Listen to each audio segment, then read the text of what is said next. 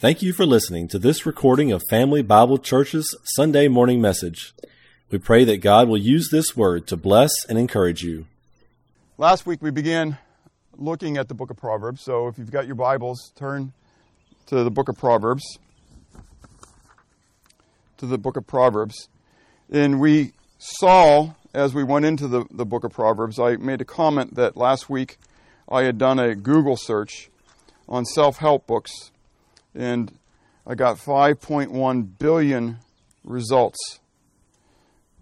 I mean, I, am sure there was in the, the hundreds of thousands and, or millions, hundreds of thousands, and thousands and hundreds. They just told me 5.1 billion, you know, and um, and then that I also looked up self-help improvement industry, and I found out that it was an 11.6 billion dollar industry last year, last year, last year, yeah, and um, it's amazing to me then that as I see that, I mean, it doesn't surprise me necessarily about the world, but it surprises me about the Christian niche um, that there is in that same industry.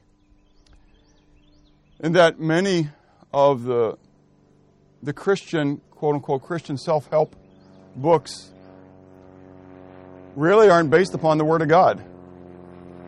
Um, I remember many, many, many years ago now, the days of Desert Storm. And um, when I was, I was called up at the end of Desert Storm to go to St. Louis and write the, the programs that would um, process the files, the folders of the reservists and guardists, guys that had gone over.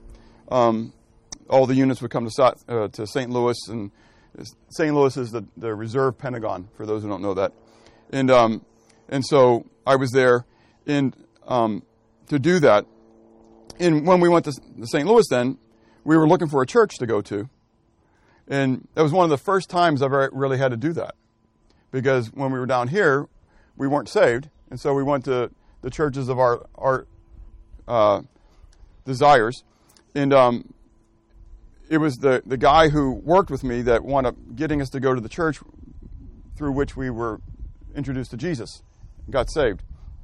And so from that point, I went to that church. And then I went to seminary, which was located in a church, so I went to that church. And when I graduated from seminary, the church through which I got saved at called me as the assistant pastor. So I went back to that church. And then I went to Desert Storm. And so that was the first time, really, as a believer, I had to look for a church. And I mean, I know what people tell me when they come to Augusta, which is in the middle of the Bible Belt, how hard it is to find a Bible preaching church. This is very hard for me to comprehend. Just very, very hard for me to comprehend. But I know I was there in that day, and, and so understand that the church I was saved through the ministry of was Independent Baptist, and I'm not going to pick on Independent Baptists here necessarily. But I instantly went to an Independent Baptist church because that's what we were. And we went, I'm looking at you, Marcia, two weeks, three weeks? Did we go there? Yeah. Oh, that's right. I went before you got there. It was a Christian psychology message. We didn't we didn't open the Bible. I mean, it was Christian self-help. It was Christian psychology. It was just I couldn't believe it. I mean, the place I thought of of all places I can go to first to hear the Bible, to, to study the Bible, they didn't even use the Bible. And so I just want to challenge you as we come into the book of Proverbs. God has placed in this book, it is God breathed, theopneustos. God breathed this through holy men throughout the ages, through 1600 years, so that you and I would have truth that we could stand on, we can be firm upon. That if you want to grow in, in self help, I promise you, it's here. And last week I challenged you at the end, during the message and at the end of the message, to begin daily spending, uh, to read one chapter of Proverbs every day. There's 31 chapters in Proverbs. There's generally 31 days in a month. I know 30 and then 28, but that, it's okay. On the 30th day, if you want to read two chapters, you can do that. It's, you know. Um, but I, to, to at least for six months, to read a chapter of Proverbs a day, along with the other Bible that you're reading. I know it may add a little bit more time. That's okay. Get up another 10 minutes earlier. Um, but you will be surprised at how many quote unquote self help topics are addressed by Solomon and Agur and um, Lemuel in this book. And if you ask for God to use His Word to equip you and challenge you and edify you, I promise you He'll do that. So, last week, as we began to look into this, we saw the purpose of the book of Proverbs, and that Solomon lists that right off the bat in verses 2 to 4. He gives four um, purposes. First of all, was to know, yada, wisdom and discipline. Does anybody, it says instruction. Does anybody remember what that word means? When we looked at it, it was the word musar. More of a correction, more like the chastisement concept, okay? So we use the word discipline for training, okay? So to know wisdom in discipline. Secondly, to understand words of understanding. Okay, and I see it says to perceive words of understanding, but you can see, at least like in mine, it has the number one beside it, and it's actually the same word used twice. So it's habein emir bina, to understand words of understanding. Thirdly, to receive the instruction of wisdom or the this discipline of understanding. The word sachel eh, there is the word for understanding, which we saw in Jeremiah 9. It was to receive justice or the discipline of justice, to receive the discipline of judgment, and to receive the discipline of equity or uprightness. Okay? And so we see these things that are there as well then to give prudence to the simple, to give knowledge and discretion to the young man. And so that if you want these things in your life, you can read the book of Proverbs to get it. We ended the message by going into that second and third point um, and saying that we're going to come back this week and look at it. And the, the second point is the principles. And so we see in verse 5, 6, and 7 two principles, well, they're like one principle, so you have the positive and the negative, okay, that's surrounding this precept. Okay, so I'm going to begin reading verse 5.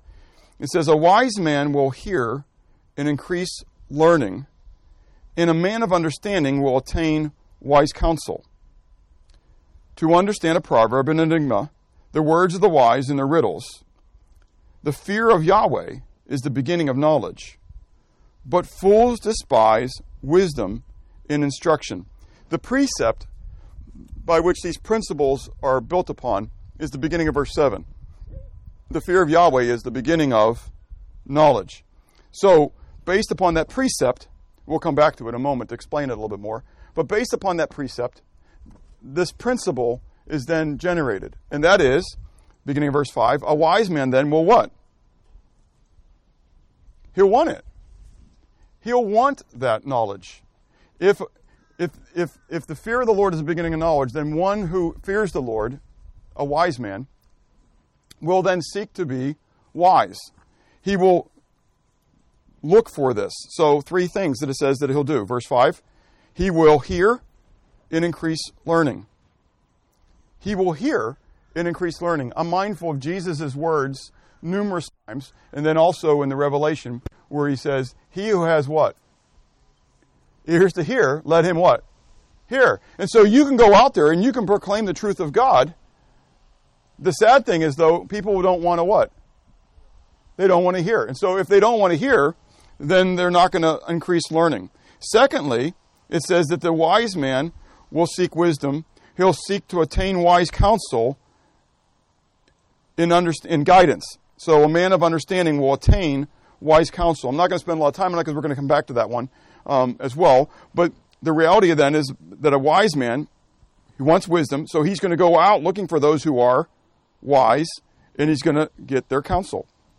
Thirdly, this wise man is going to seek to understand, and I'm going to state it what I have it, to seek to understand Proverbs satires, wise sayings, and puzzles. In my mind, that's what those things are the proverb, the enigma, the words of the wise, and the riddles. When in the Hebrew, when I take those words and I bring them back out, that's what I get. Proverbs, satires, wise sayings and puzzles. Not all those words, again, are positive words, like the word satire. Sometimes can be used very negatively, like as a sarcasm. So, but there's a lot to learn, even from somebody's sarcasm. You know, when you have that quick and witty tongue, a lot of times you're saying things you what? You really believe, even though you want to what? Deny it later. And we need to listen to somebody else's sarcasm about ourselves. Even though we may not like critical criticalness, you know, we always want constructive criticism. But many people give us what? Destructive criticism. And when we hear that destructive criticism, what do we initially want to do? Yeah, shut it off. I don't want to hear that. I want to rebel against it. I want to react against it. But I need to be able to, to, to, to grow to the point where I can even hear that as well. Wise sayings, and then the final one, the riddles. The word is a puzzle. It's, it's something that you're like, wow, I don't get it. And I saw one guy say that there's none of these in the book of Proverbs, and I thought, no, he, clearly you haven't read Proverbs enough. I mean, answer a fool according to his folly, and you'll become like him. Answer a fool according to his folly, lest he be wise in his own eyes. That is a, riddle. That's a puzzle. Okay? That's something that you got to think of. And it causes lots of people to stumble. They don't get it. See, he contradicts himself in his own, own breath. I mean, da, da, da. No, it's because you don't get it. A wise man will what? Attain to that learning, to understand what the puzzle is saying. But the fool despises it. And so when someone reacts that way to the Word of God, what are they revealing about themselves? They're a fool. They're, a fool. That's exactly. And someone, I mean, it's just straight out. I mean, Proverbs 12.1. Go, go to Proverbs 12.1. We'll look at this again later on, okay? But my kids hate this verse.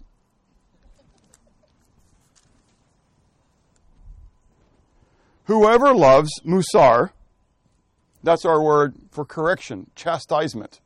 Okay, not just instruction, it's discipline. Okay, so it's whoever loves being corrected. How many of you, I mean, don't put your hand up, but just think about it. How many of you really love being corrected? I mean, not many of us, right?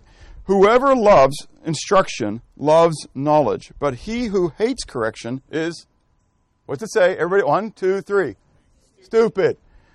And you've been, when you were grown up, moms and dads, you've always told your kids never to call anybody what? Stupid. I didn't say you were. I always say, look, who, who, who just called you stupid? God did. And I think God, having all knowledge, knows what? Who is and who isn't.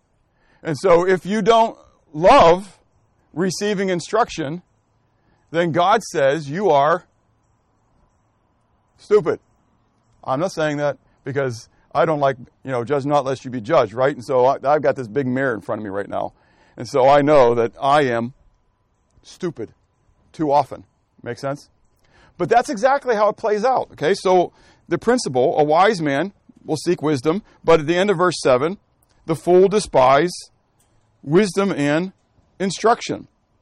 Okay, and we'll continue to look at that as we begin next week to look at the portrait of wisdom and then the, um, the, the, the pursuit of wisdom as well. But where I want to move on to now is this precept. It's just a half a verse. But this is a huge statement that I think that um, is the problem with our world today. It's a problem with the church today. The fear of Yahweh is the beginning of knowledge. We talked about this a few weeks ago, probably a few months ago now, when we were in 2 Corinthians chapter 5, because Paul talks about the terror of the Lord. It's this. It's the fear of God. People say, well, that's, that's an Old Testament principle. The love of God is a New Testament principle. And I say, you're wrong. I mean, the Word of God doesn't change. He's the same yesterday as He is today, as He will be forever. The fear of Yahweh is still the beginning of knowledge. If you don't fear the God who can snuff you out, how will you begin to act? Stupid. Good. That's exactly right. Yeah. You rebellious. It won't matter to walk according to the truth of God's word. That you'll act presumptuously. Paul, uh, Paul David says in his psalm, he says, Keep me from presumptuous sins. What's presumptuousness?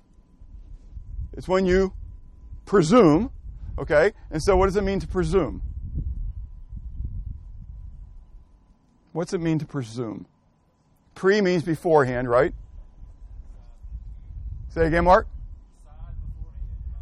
Decide beforehand about something, or actually not just decide on it, but actually uh, lean on it, if you would. So if I presume on the grace of God, then I have already decided that God will what? Forgive me. And so acts of sins of presumption are really sins of disrespect. If you think about that. I can do what I want to do because he's already what? He's already died for me. And he has to forgive me. And so that's where we want to get to here, this fear of the Lord. Okay? And so, first of all, the meaning of the word. Okay, we're going to do a lot of um, uh, verses. If you got the, the large uh, copy of the sermon note sheet, um, on the back of it, I have um, every Hebrew occurrence of the word yari and yayi. Okay, so the three uh, forms of this word. Okay, so if you want to look up every single one of them, you got them. Okay, so I'm not hiding anything. Full disclosure here. You can look them all up. Okay, and find out what this word means in the Hebrew. Let's go back to Genesis 3, verse 10.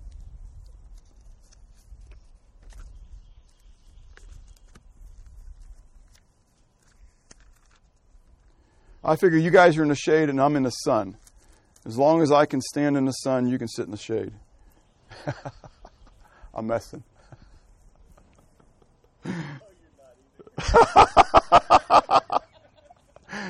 Pray that I sweat. Pray that I sweat. I thought about getting a bottle of water, but I thought, no, that would give an excuse. Get me some shade? No, no, I don't need it. I'm just joking that it could be a long message. All right, Genesis 3:10. So he, that is God, said, I heard your voice in the garden, or I'm sorry, Adam. Adam said, I heard your voice in the garden, and I was what? afraid because I was naked and I hid myself. I was Yari. Yari. Why was he Yari? Why was he Yari? Say again? He did wrong. Keep going with it, Hunter. And what was going to happen? He was going to be punished. Say again? His sin found him out. He was going to be punished. But go, you know this passage. This is easy. How is he going to be punished? Death. The day you eat of it, you shall surely die. He took the bite and he didn't what? He didn't die. But soon after, what happened? God came walking in the garden. You stole that cookie from the cookie jar and it was really good. And you didn't get caught. But then, before you were able to put the lid on the jar, Mama's steps are coming down the hallway. And what are you thinking right now? Today is the day I die. She brought me into the world and she's about to take me out. I mean, can you imagine being at this moment? You gave into sin, and God already told you what the consequence of this sin was. The day you eat of it, you shall surely die. So, what do you think Yari means? Do you think it was reverence? Or do you think it was fear? It was fear. Let's go to Genesis 15, verse 1. See, and when I say, do you think it's reverence? That's where, again, people want to change this word into it just means reverence. It just means holding God in awe. Well, it does from the perspective of why and that is he can snuff me out at any moment. Genesis 15, verse 1. After these things, the word of Yahweh came to Abram in a vision, saying, Do not be afraid, Abram. I am your shield, your exceedingly great reward. But Abram said, Lord God, what will you give me, seeing I go childless, and the heir of my house is Eliezer of Damascus? So, full disclosure here, that word there is um, for afraid is our word yari. So, how would you describe what God is saying to Abram at that point? Is he in like terrorized fear at this moment? Some are shaking their head no, because he's not fearing for his what? His life. But let's think about it. What is he afraid of? Don't be afraid, Abram. What's he afraid? His line will die out. Good, Zoe. Keep going with that. What does that mean? Well, he'll die, but his, his line his line will die out. But what happens with that? Say it louder, Steve. God's promise isn't going to be fulfilled. This is huge. I mean, you get it? God made Abram a promise. He left his homeland because of this promise. He was 75 years old when he got this promise, and he still believed it. That's pretty amazing. I mean, Sarai was 65, and Abram accepted that promise. But here it is, 20, 25 years later, 20 years is probably, no, it's probably not even that much because, um, wait, let me think this through. I want to say this right. Because um, firstborn son, help me. No, no, no, no. That's that's Ishmael. Ishmael isn't born yet. Okay? So, because it's going to be his. So, Ishmael is 13, 12, 13 years old when, when, um, when Isaac is born. So, therefore, he must be in his 80s right now. Okay? So, so he's gone about 12 to 13 years, halfway through this trial. He's not even all the way through, he's halfway through. And he's afraid. And God comes and says, Don't be afraid. Don't be afraid. I got it covered. Okay? So keep going. Genesis 18, verse 15. This is Sarai, who becomes Sarah, and we read her name change here. Where we read, but Sarah denied it. She denied what? She denied laughing. Laughing at who? Laughing at God, or laughing about what God said. But Sarah denied it and said, I did not laugh, for she was afraid. And he said, Oh no, but you did laugh. Now, let's think about the scenario, Genesis 18. You can read that while I'm talking if you want, if you don't remember it. What's going on in Genesis 18? You got Sarah and Abram, they're hanging out at the tent, right? They're, they're chilling out for the day. And, and what happens? No, no, wait, wait, wait. You're, you're, you're, you're, re, you're, you're talking from hindsight. What actually happened, Phil? Not angels. What came? No, no, no. You're still thinking. He saw three men. Three guys showed up. He didn't know they were angels. They were trying to hide those wings, you know, but it just kept pushing out from the back. Anyway, they don't know. They're three guys. So these three guys show up. So it was their custom to do what? Feed them, take care of them. Give them, a, give them some shelter. Take care of them, right? So they were aliens. They were strangers passing through. They were going to take care of them. Abram says, Come, come, come, come. I'll get you some food. Have a seat. Rest yourself. And he goes, and then one of the three says, Abraham. Only one person would know his name was Abraham. Who was that? God. Could you, could you imagine what Abram or Abraham felt like at that moment. You know, he's going around. Did I just hear what I thought I heard? All of a sudden, is get the fatted calf. Get the best fatted calf. We're making this meal. I mean, no man has what? Seen God at any time. I mean, there's no way, no way that God's what? actually here in front of me. I mean, this just can't happen, you know? And so, and yet I'm going to do what I'm doing, you know? And he goes there and he's sitting down with him. And then this individual says, What? Where is Sarah? Not Sarai, but where is Sarah, your wife? Now it's like, whoa, okay. This is, this is, right? Inside the tent is who? Have you guys ever gone camping?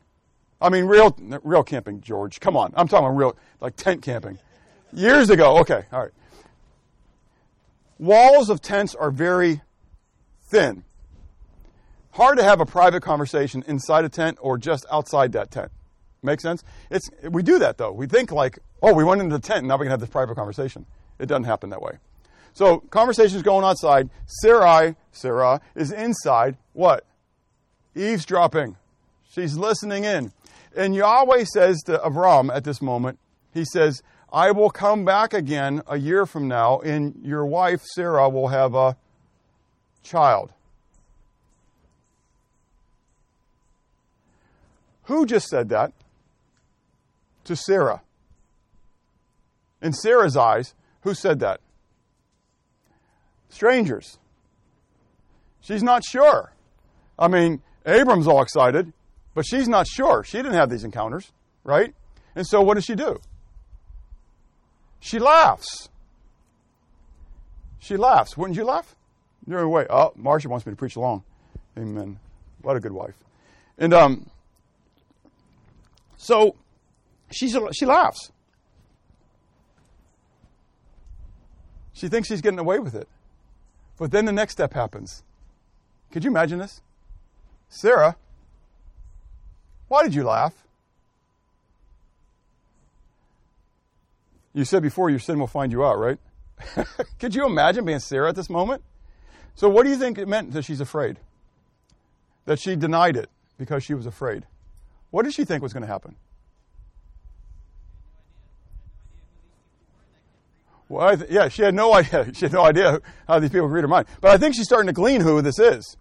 Make sense? This is the God of Abram, who Abram keeps talking about. Make sense?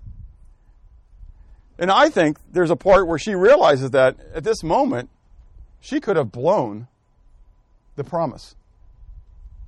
Do you get it? She just mocked the God who Abram's been serving. So I think there's fear. You can look up the rest of these. Um, Daniel chapter 1 is Ashpenaz um, stating that he feared Nebuchadnezzar. He, you know, Daniel had asked him if they could eat vegetables and be tested. And he's like, You don't get it. I fear Nebuchadnezzar, and you're asking me to put my head out there. Because if you don't turn out good, what happens to me? Off with head. Ashpenaz was what? Fearful of Nebuchadnezzar. You can look all these up. The word yari means to be afraid. To be afraid. To be terrified. So put it in, in the phrase. The fear of Yahweh. What does that mean? To be terrified of Yahweh. To be afraid of Yahweh. The fear of Yahweh is the beginning of knowledge. The fear of Yahweh is the beginning of knowledge. Turn with me to Exodus. You're close there if you were still in Genesis. Exodus 14. I love this passage.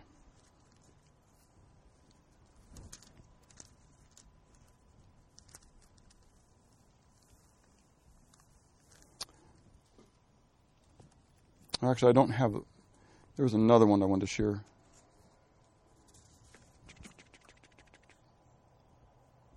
Ah, we'll get to it down down there.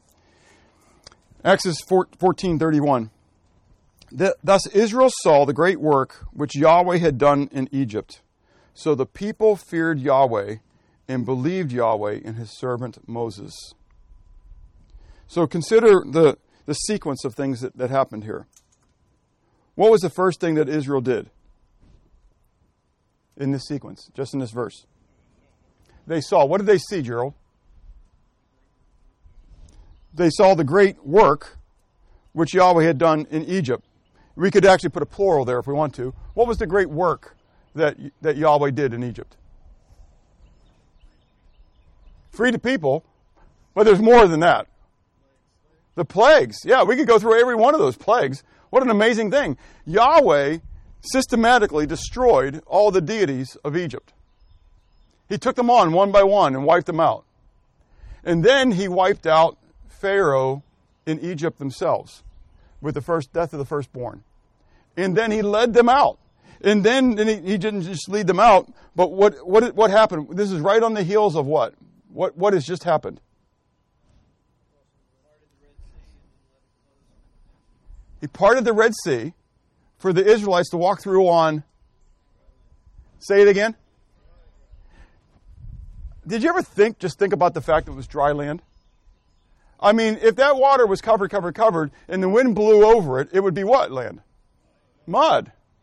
But it was dry land. They went through on dry land. They were able to take their carts and everything else and get across. Not a problem.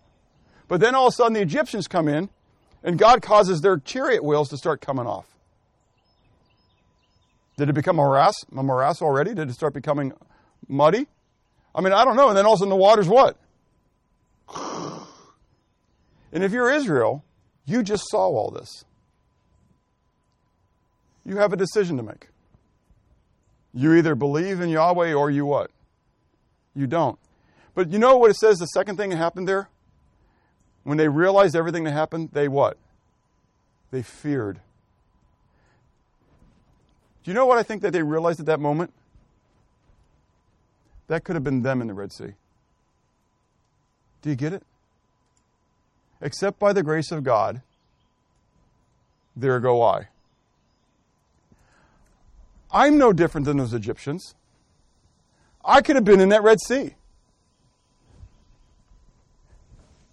All around.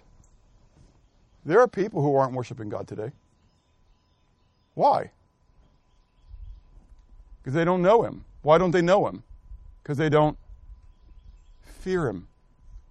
The fear of the Lord is the beginning of knowledge.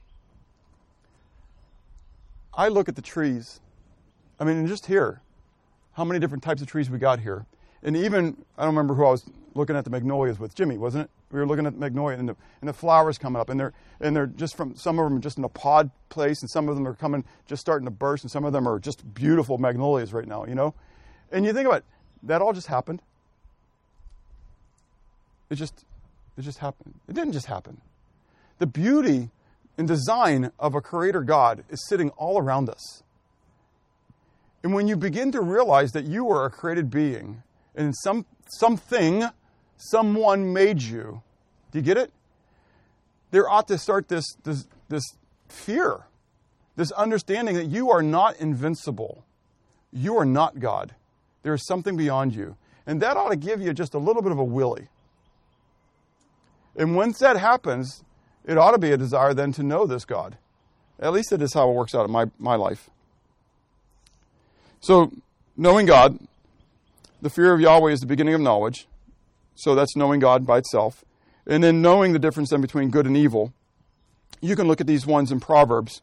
But the fear of God does bring this. If you look at uh, Proverbs, go to the book of Proverbs, verse 8, chapter 8, sorry. We'll look at one. You can look at the rest of these later. Proverbs 8, verse 13. The fear of Yahweh is to hate evil, pride and arrogance in the evil way, the perverse mouth I hate. You'll know good and evil. You'll know what it is that God hates. Lying lips are a what? Abomination. You guys know that. Lying lips are an abomination to the Lord. And you only know that because why? His word tells you that. But you only know it's in His word because why? You read it. Why did you read it? In, in, in essence, in the end, it's because you fear the Lord. Do you get it? And you want to know what He said so that you can heed what He says. So you'll know good and evil. Keep going on. The impact of the, the precept. Secondly, the fear of Yahweh is the beginning of justice. Second Chronicles 19. Turn back there with me.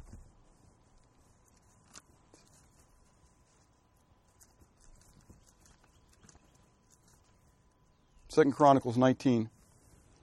We'll look at two verses 7 and 9.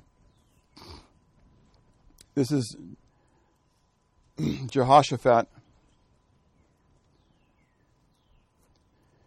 It says, Moreover in Jerusalem, I'm sorry, verse 7 says, Now therefore let the fear of Yahweh be upon you.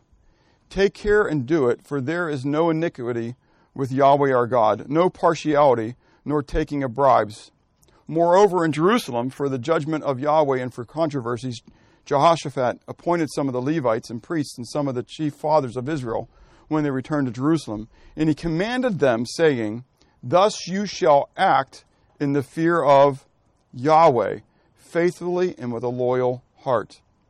The fear of Yahweh is the beginning of justice. Do you see it in the land today? If you, were, if you were with us in Sunday school a couple years ago when we went through the book of Isaiah, go back and read Isaiah chapter 5 and look at the seven woes. Okay? There are a progression of woes that go on where God t- says this is what happens in society when man chose to turn away from God. They will, they will begin to come up with their own system of justice. This is it. And so Jehoshaphat says, look, if you're going to judge these people, you better judge them in what? The fear of Yahweh. The problem is, there is no fear of Yahweh. People want to still believe that the United States is a Christian land. It hasn't been a Christian land for many, many, many, many, many, many years. Back in the 20s, we made a decision. The leaders of our land made a decision to no longer worship the Creator God. They began to teach evolution in schools, that there was no longer a Creator God. 40 years later, in the 1960s, they take prayer and Bible reading out of, out of school. People look back and go, that's when it was. No, it's not when it went bad. It went bad when we chose we don't believe in a Creator God anymore. That we're going to teach evolution. Why does it happen in the 60s? Because you just taught a generation there is no God. There is no fear of God anymore because there is no God. And so you take out prayer and Bible reading, and one generation later, so two generations, you can look at the book of Judges and look at the book of Joshua on this, but it takes two generations for a nation to turn fully away from God. So we have one generation from 1960s. What do we have? Abortion on demand, kids killing kids, total anarchy and chaos rendering. And people who are being controlled, mind controlled by the media. It's amazing to me to watch the Word of God play out in front of me. The fear of Yahweh is the beginning of justice. That's why we don't have justice. That's why I'm not going to step into that, that, that, that quagmire that's being played out today. Because they don't want justice. People don't want justice. They want what is right in their own eyes. We're told in the last days that what is good they'll call evil, and what is evil they'll call good. Thirdly, the fear of Yahweh is the beginning of evangelism. I already made reference to 2 Corinthians 5, but let's go there and read that one more time and see what Paul was talking about in 2 Corinthians 5. 2 Corinthians 5, beginning verse 7. For we walk by faith, not by sight. We are confident, yes, well pleased, rather to be absent from the body and to be present with the Lord. Therefore, we make it our aim, whether present or absent, to be well pleasing to Him. For we must all appear before the judgment seat of Christ, that each one may receive the things done in the body, according to what he has done, whether good or bad. Knowing therefore the terror of the Lord, we persuade men. But we are well known to God, and I also trust are well known in your consciences. Drop down to verse 20. Now then, we are ambassadors for Christ, as though God were pleading through us we implore you on Christ's behalf, be reconciled to God. The fear of Yahweh is the beginning of evangelism. When you begin to realize what's going to happen to those around you, you begin to have a compassion, the love of Christ for them, so that they don't go through that. But there's a second side of that as well. And so, if you would, now I want you to go all the way back to the book of Ezekiel chapter 33. Ezekiel 33. There's a second side of that as well that I don't want to, to, to shy away from, at least among his people. Ezekiel 33, beginning of verse 1 says, Again, the word of Yahweh came to me, saying, Son of man, speak to the children of your people, and say to them, When I bring the sword upon a land, and the people of the land take a man from their territory and make him their watchman, when he sees when he sees the sword coming upon the land, if he blows the trumpet and warns the people, then whoever hears the sound of the trumpet and does not take warning, if the sword comes and takes him away, his blood shall be on his own head. He heard the sound of the trumpet, but he did not take warning. His blood shall be upon himself. But he who takes the warning will save his life.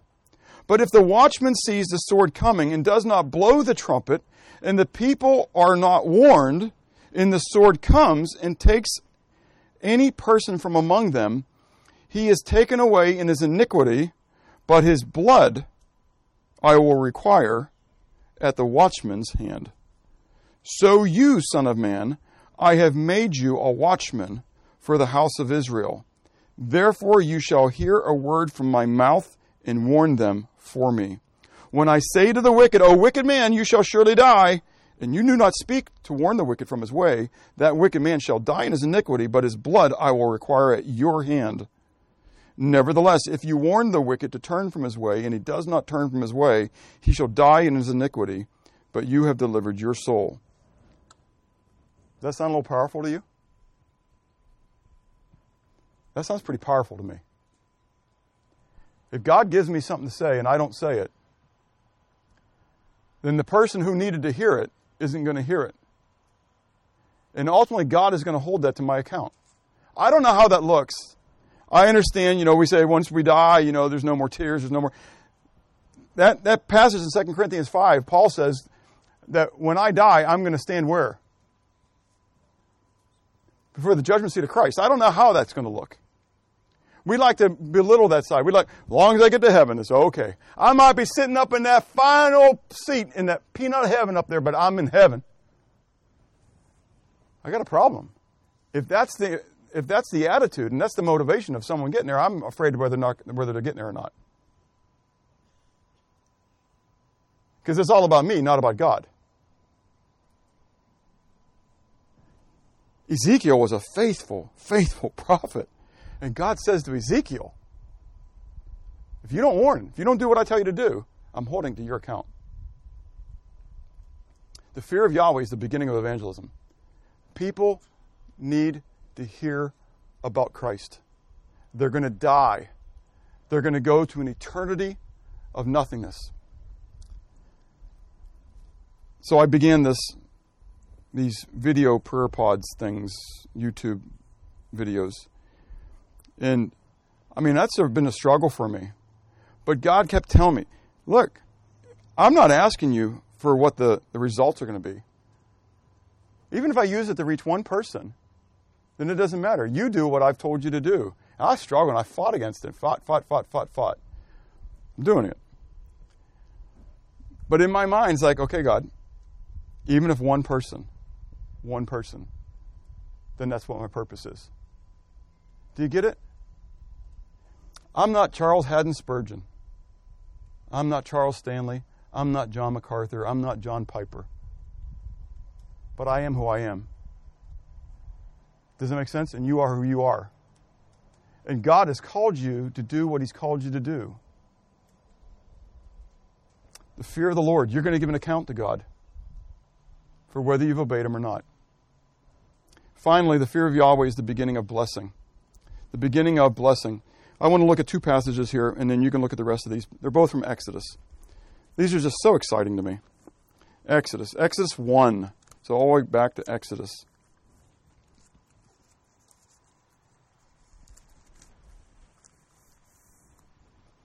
While you're going there, I want you to remind you of the effect of Ananias and Sapphira. Does anybody remember who Ananias and Sapphira are? They were the husband and wife that, that died because they they, they stole a little bit from their offering to God. Right? We don't, I mean, it may not have been a whole lot. It doesn't matter. They didn't give what they told, told everybody they were going to give to God. But do you know what happened to the church and upon all the, all the people around them after Ananias and Sapphira died because they, they cheated God?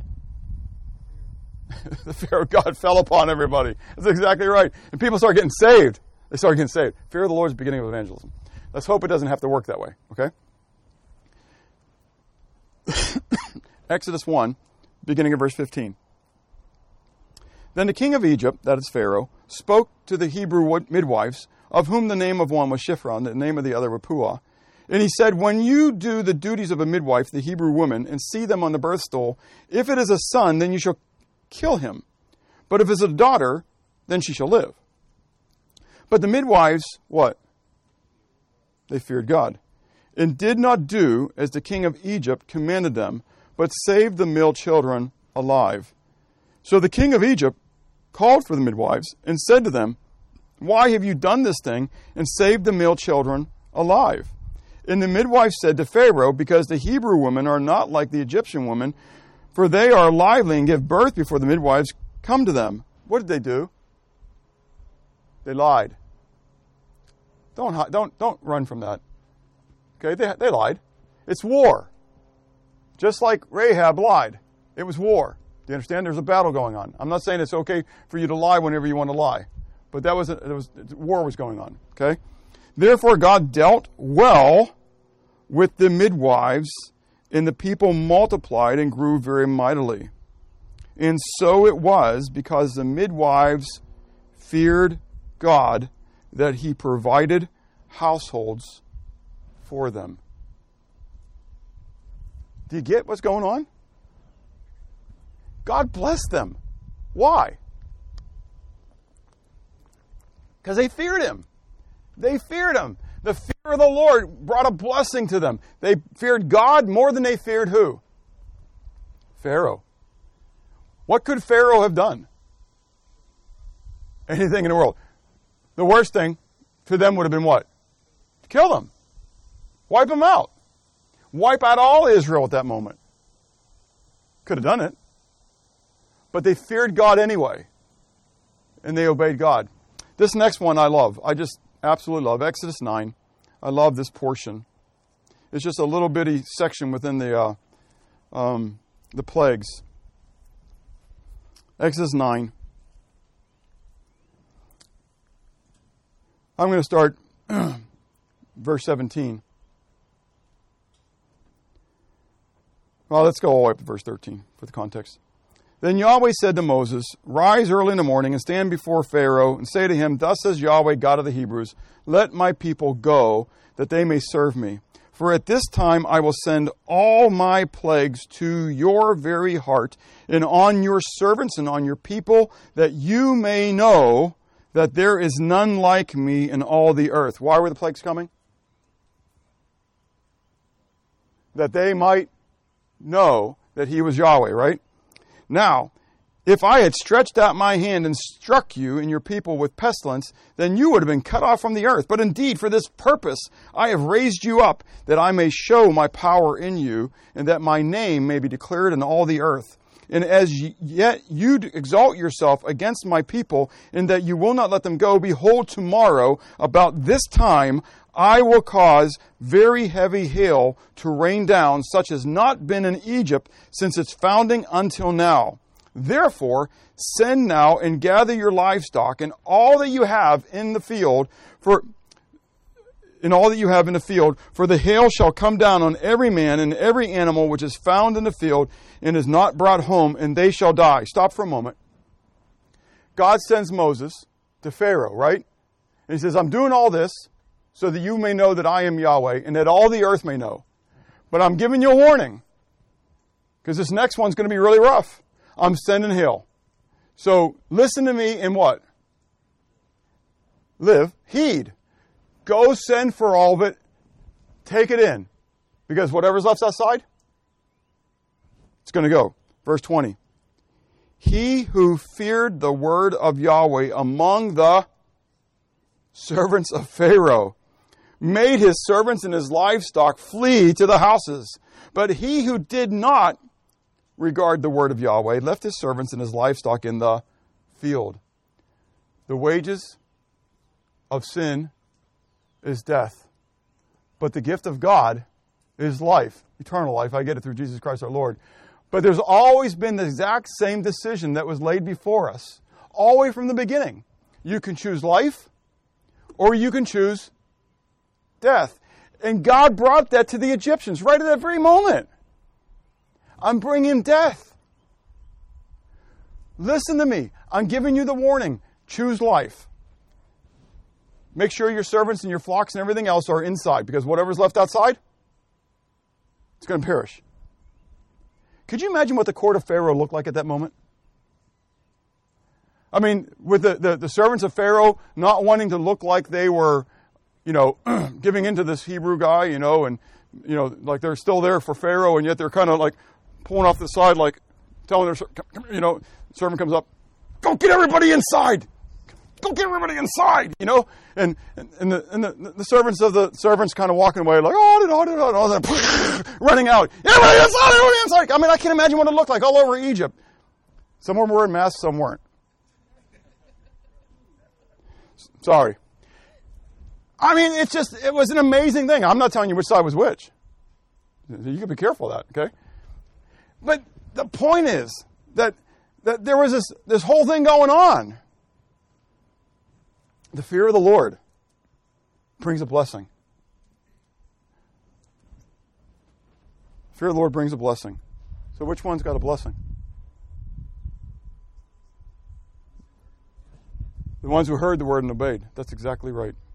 The ones who heard the word and obeyed. Actually, it wasn't even the ones who heard the word and obeyed. It was the ones it was the ones who were on the receiving end of the guy who heard the word and obeyed. This kind of blends together the evangelism here a little bit, doesn't it? it was the, the guy on the watchman who heard it and said, Send him out and get him in, you know. Could you imagine being that servant who was inside and said, Woo! I'm glad my master believed the word because I'd have been a dead man right now. Dads, we do that for our families. Do we believe the Word of God and obey it? Employers, do you do it for your businesses? Leaders in any realm. I just think of President Trump, Vice President Pence, the cabinet, governors, mayors. They're making decisions. They either believe and fear, fear Yahweh or they don't. And they're going to make decisions based upon that. Need to pray that they fear the Lord. So, in conclusion, have you begun reading a chapter of Proverbs each day? Are you spending time in God's Word? I want to challenge you if you haven't started that yet, please do. I've heard from some who have, and it's been a blessing. And that doesn't surprise me. I'm excited for people to let me know that they're doing it. What does the fear of Yahweh mean to you? What does the fear of Yahweh mean to you? What would the choices of your life declare? If people were basing the decision of whether you feared God or not upon your decisions, would they believe that you did or not? Are you willing to ask God to help you to, quote unquote, learn wisdom and understanding? Are you then willing to submit to the fear of Yahweh? And finally, as always, is there a need to change the way you think and therefore change the way you act? Let's pray. Father, I thank you that you have revealed to us that the fear of you, Father, Yahweh, is the beginning of knowledge, it's the beginning of wisdom, it's the beginning of justice, it's the beginning of evangelism, it's the beginning of blessing. Lord, help us to understand who you are. That you are the God who spoke everything into being. You are the God who one day, Lord, will pour out the bowls of wrath upon this world, upon those who have utterly rejected you, who will not repent, who will not change the way they think. Lord, help us to heed what we read as believers, Lord, that we are not waiting for the day when you have to spank us, that you have to pour wrath upon us, that you have to punish us in a great way in order for us to heed. But Lord, as those who know you, then, that we don't just operate in utter fear, but Lord, we operate under love because we know you. And we know that you are a God of grace and a God of mercy as well as a God of justice and a God of righteousness. You are holy, holy, holy. You are set apart above all and beyond all. Oh God, I pray that you would use me, use us as an assembly, use your church to reveal your glory